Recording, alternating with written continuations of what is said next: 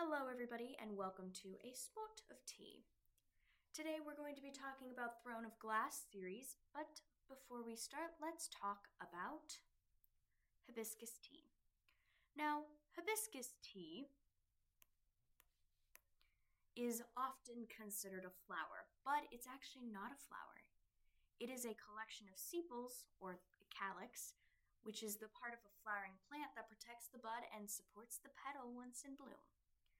Before the plant flowers, the calyx resembles a pointed bud holding the seed pod, but as it unfurls, the flowers push through the pod. So, where does hibiscus come from? Hibiscus is native to West Africa, East Africa, Southeast Asia, and Northeastern India, and goes by many names. Bissap in parts of West Africa, Karkade in North Africa, specifically in Egypt, Sudan, and South Sudan, Rosella, Rosella, Grosella, and Sorel in Indonesia, Australia, and across the Caribbean and Latin America, Mathipuli in Kerala, Krachiap in Thailand, Luo Shenhua in China, and Flor de Jamaica in Mexico and across North America. The deep red variety is the most common of the hibiscus, but there are other colors, including beige, rose, and yellow. The only difference between flavors is that lighter colored varieties tend to be tartar and more sour, while the darker variants are sweeter and more robust. So, what are some health benefits of hibiscus tea? Hibiscus tea is connected to high blood or is connected to treating high blood pressure and is currently being researched on how it can help with high blood pressure and cholesterol. Another common mm, usage of hibiscus tea is weight loss. Now, hibiscus tea is not the only way in which the hibiscus plant is used. It also can be used in red sorrel, agua de Jamaica, lo shen, Sudan tea, sour tea, and carcata. But hibiscus tea is just an umbrella term, I guess, and it is considered an herbal tea. Now, that we've talked about tea, let's discuss Throne of Glass. Now, Throne of Glass is eight books or seven books, depending upon whether you count the first book or not, but either way, it is seven or eight books. Throne of Glass is an interesting series in that the first book and the we're going to count the first book and the seventh book don't follow immediately with the original story. So there's like one plot, and then there's like those two are kind of like branches off of it. And I'll go into detail when I talk more about the books. But for now, let's talk about my opinion on just the overview. I really enjoy these books. I remember I read them in like three weeks, I want to say, maybe more. But they're really good. And the first couple books are like 300 pages. The last book is like 700 pages. So if you are someone who's like me and who reads really fast, this may be a good series. Eight pages, some of them being over 700 page books. Yeah, this was a lot of reading. But it was good. It's nice. Kept me busy for a little bit. Now let's talk about some characters. So the main character, or I guess the main main character, is Aelin or Celaena. I don't know how to pronounce her name, so I will pronounce it how I always pronounced it. Aelin is kind of the main character, and she's starts off as an assassin, but then we find out that she's a princess. Oh, I will say this right now. Spoilers ahead. I would like to keep spoiler free, but I cannot make that promise. And all episodes should contain a spoiler warning, but just so you know, there may be spoilers. And there was the first spoiler. Sorry. Aelin is um, very headstrong of a character, but it kind of goes with how she was raised. She was raised as an assassin after she was t- ripped away from her home. So I think that that headstrongness, I guess if you can call it that, or independence makes sense. Again, one of my biggest pet peeves is when a character's development or a character's personality doesn't make sense. And Aelin's definitely does. Next, we have Chaol, and he is many things. He he is at first a good guy, and he is a good guy at the end, but he has a duality about him of he makes bad choices, which is one of the things that I liked about this series was that every character makes bad choices. Aelin included. Every single character makes choices that are questionable. And Chaol is amongst them, and he has to wrestle through that throughout the series. And so that's just something that I really found to like. And he is he's also very independent but in a different way. He is very protective of those he cares about. Um and yeah, that Chaol is just an interesting character.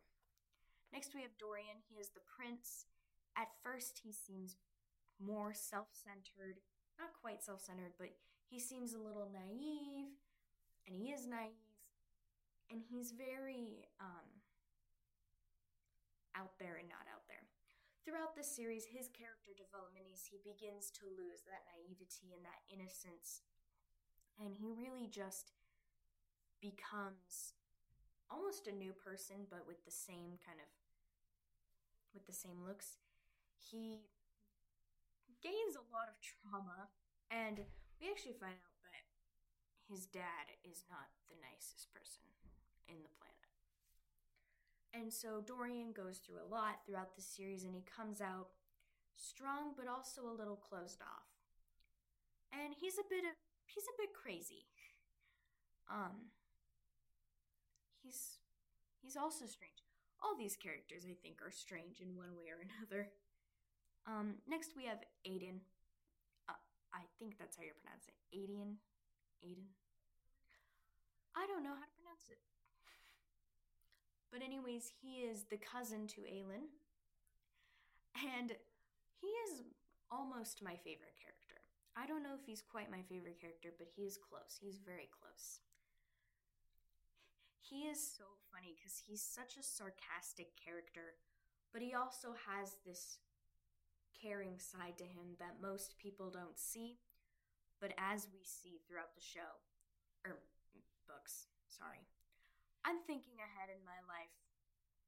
But, anyways, he, throughout the books, becomes more caring and we see how he truly cares for the people around him, particularly Aelin. He is fiercely protective of Aelin, which is one of his defining characteristics is he's fiercely loyal.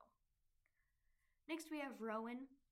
Um he is I don't really know how to explain Rowan. He's one of those characters you just can't explain because there's so much to talk about. Um Rowan, I don't know how I felt about Rowan. Um I think they could have not had Rowan in the series. Sarah J. Maas could have not had Rowan in the series, and I would have not noticed or really cared. I know Rowan does have a lot of people who like him, but I just didn't really have an opinion on him. He's very stock character ish. He's also pretty closed off at first, and he begins to really fall for Aelin. And yes, those two end up together. Or they have a relationship throughout. I'll try not to spoil the very end, but I may have just spoiled it on accident. But anyways, um Rowan and Aelin end up together. I like that. They're really, they're actually kind of cute together. Next, we have Fenrys. I'm not gonna lie, I don't remember this character very well. I only remember bits and pieces, and I mostly remember that he was pretty sarcastic, which I like sarcastic characters. So I don't know why I don't remember this character. Part of it could be that he just, other than sarcasm, he doesn't really have any other really qualities. Um, he too is kind of stockish, stalkery character. Not a character that stalks people, but he seems like he's just a rigid character. Like he doesn't really go anywhere or do anything. In regards to character development, I should. He does do stuff. He just doesn't do any character development really.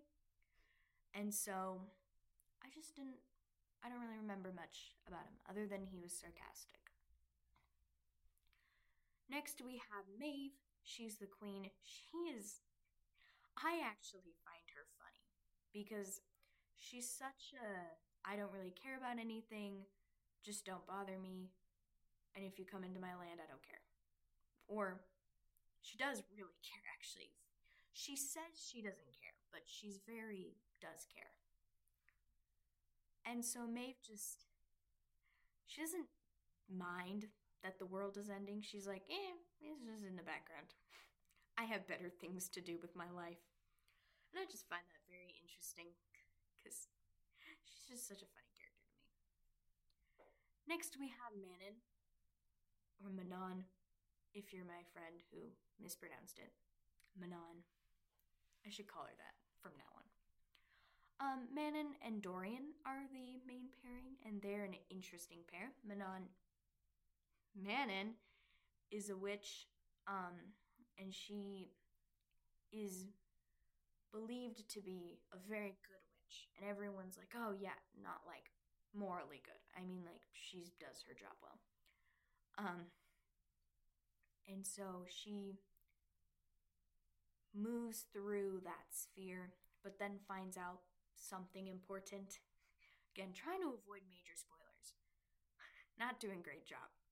Manon finds out something and her whole life is turned upside down. And then she meets Dorian, and once again, her whole life is turned upside down.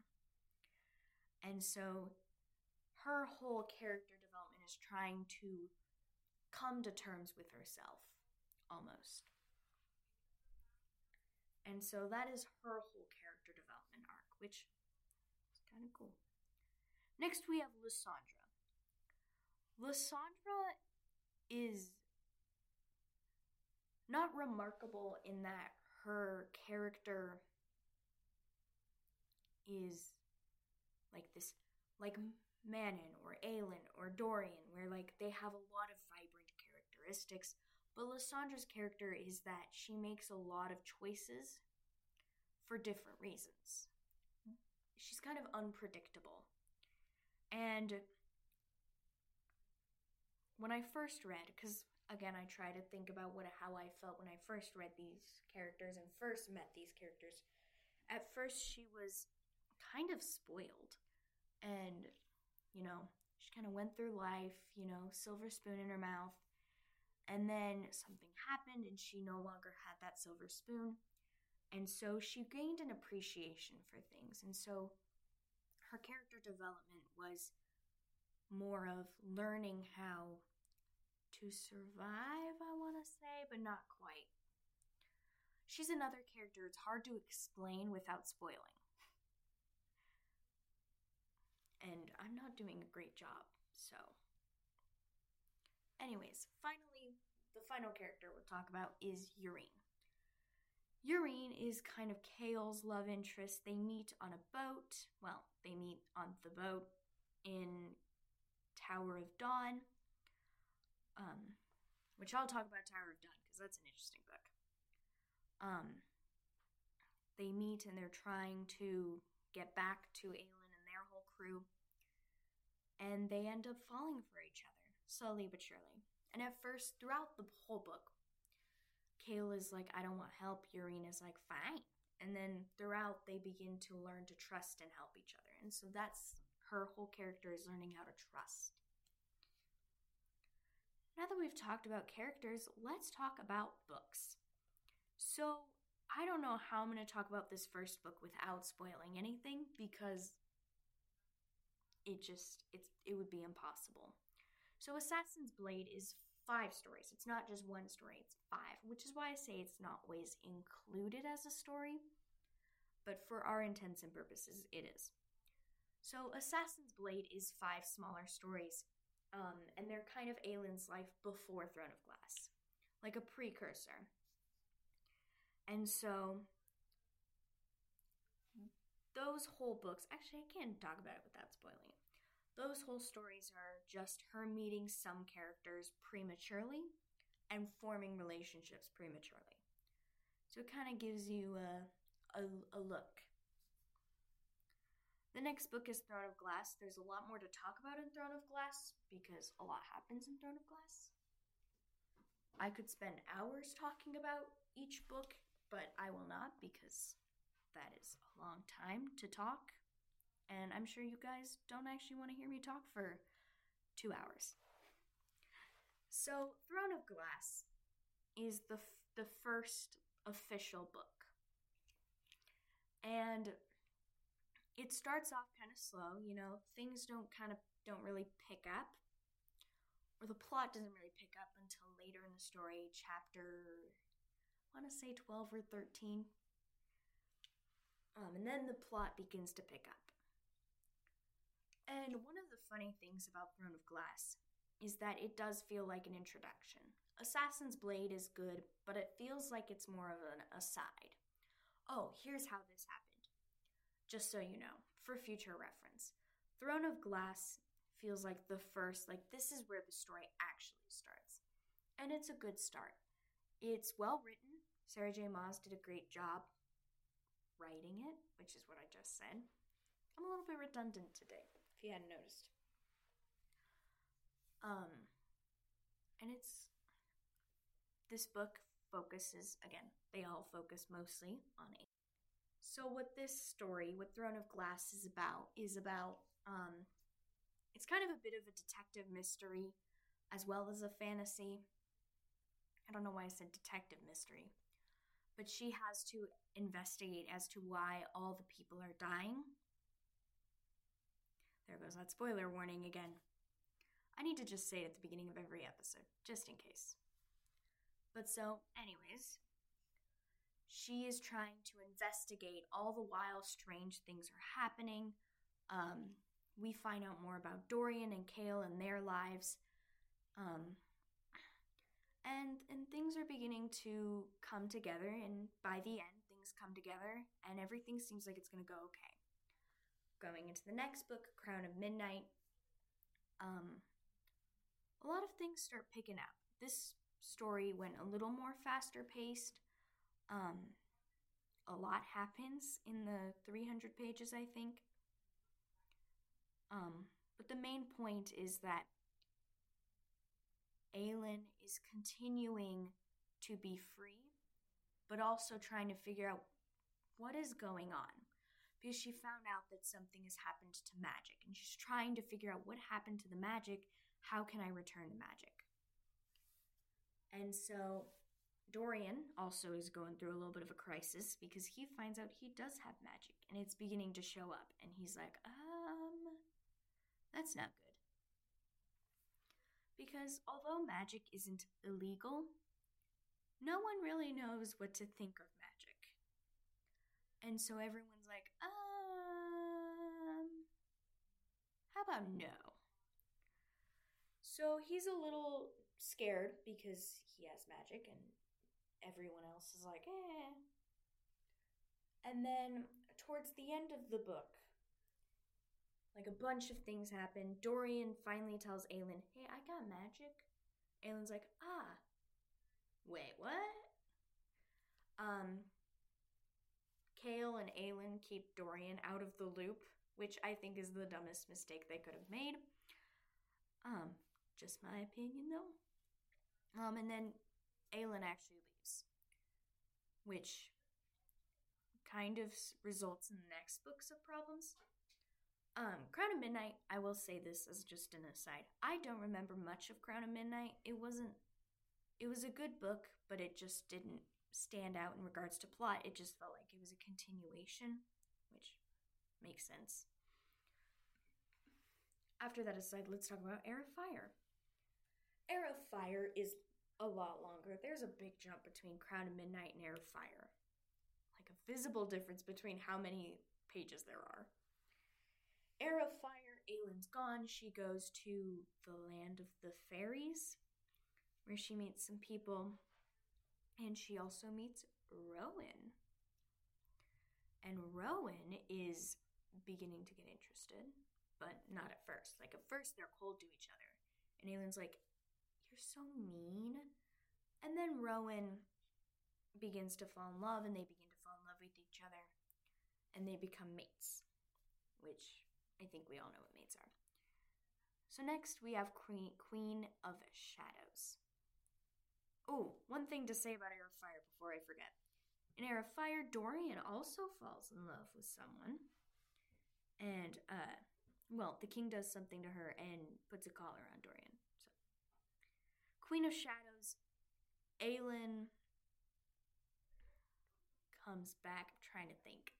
Because I don't remember Queen of Shadows as well. Aelin and Rowan are still working. Chaol is trying to figure out how to free Dorian. Dorian is slowly losing losing it. Um, and he is really lost and no one knows if Dorian is even still in there. Because what happens is they put the collar around his neck and he's like possessed. Still don't quite understand how that one works, but we'll let it go. And so he's like possessed, and Dorian knows that something's wrong, but he just he doesn't know what's wrong. Okay. And then next we have Empire of Storms. Empire of Storms is the most chaotic book. Other than Kingdom of Ash, which Kingdom of Ash I expected to be chaotic. Empire of Storms is so chaotic because there are like 15 different things going on. So I'm going to see if I can get all of them. So, Dorian. Dorian is freed, but he also releases all the magic. So everyone now has, well, everyone who was born with magic now has magic again. So that's interesting. You have Aelin doing her sideshow, well, her main show. But whatever she's doing, Aelin and Rowan are looking for the keys. We meet Lysandra again. Lysandra is joining with random people. Um, I didn't talk. Did I talk about Elaida? I did. Sorry, I don't remember everyone I talked about. No, I didn't. I didn't talk about Elaida, but she got they kind of joined forces for a little bit. Um, Fenrys is there doing his thing. There's just so much going on in this book. This book was the easiest and hardest to read. It was the easiest in that I was never bored. It was the hardest to read in that I had to sometimes reread in order to be like, wait, who are we talking about again? Ah, yes. Wait, which one is that? And it doesn't help that some of the names sound super similar and look super similar. So that was fun. Tower of Dawn. Tower of Dawn is mostly about Chaol and, and Yrene. This is the book that kind of one offs, and it's like a branch. Like, here's what Chaol and Yrene were doing while Empire of Storms was happening. And so it's their story about how they met and everything that they went through during that time. And then Kingdom of Ash, everyone comes back together. And again, it's the last book, so it's chaotic by default. Um, I won't spoil too much and I won't talk too much about T- Kingdom of Ash. All I'll say is that it's an interesting book and that it's a good conclusion to the story. I definitely felt like it was a good conclusion. So now that we've talked about each of the books, let's talk about who should be reading these books. I am going to make a, a hard line at 13. 13 and under, well, 12 and under probably shouldn't read it. 13 and over, 13 to 15, I'd be hesitant, but I mean, that one I think it just depends. And then 16 and up. And the reason I say that is because there is more adult, or not adult, mature themes. Um, and there is mentions of more explicit material. Not explicit explicit, but there is more sexual things. And it is a young adult book, young adult fantasy. And so I'm not terribly surprised. It's not bad, and it's certainly not something that is front and center. So it's not horrible. It's just, I would say, 13 to 15 should be hesitant. 12 and under, definitely no. 16 and up, you're good. Um, next week, I do not, I will not be posting an episode because it is a short week. I will be busy most of the week, so I won't have any time to film or record. But then the week after that, I will be having a special guest talking about the show Merlin. And believe me, we will have a lot to say. And the tea for the Merlin episode is silver needle white without further ado, thank you for listening. Enjoy your day and see you in two weeks.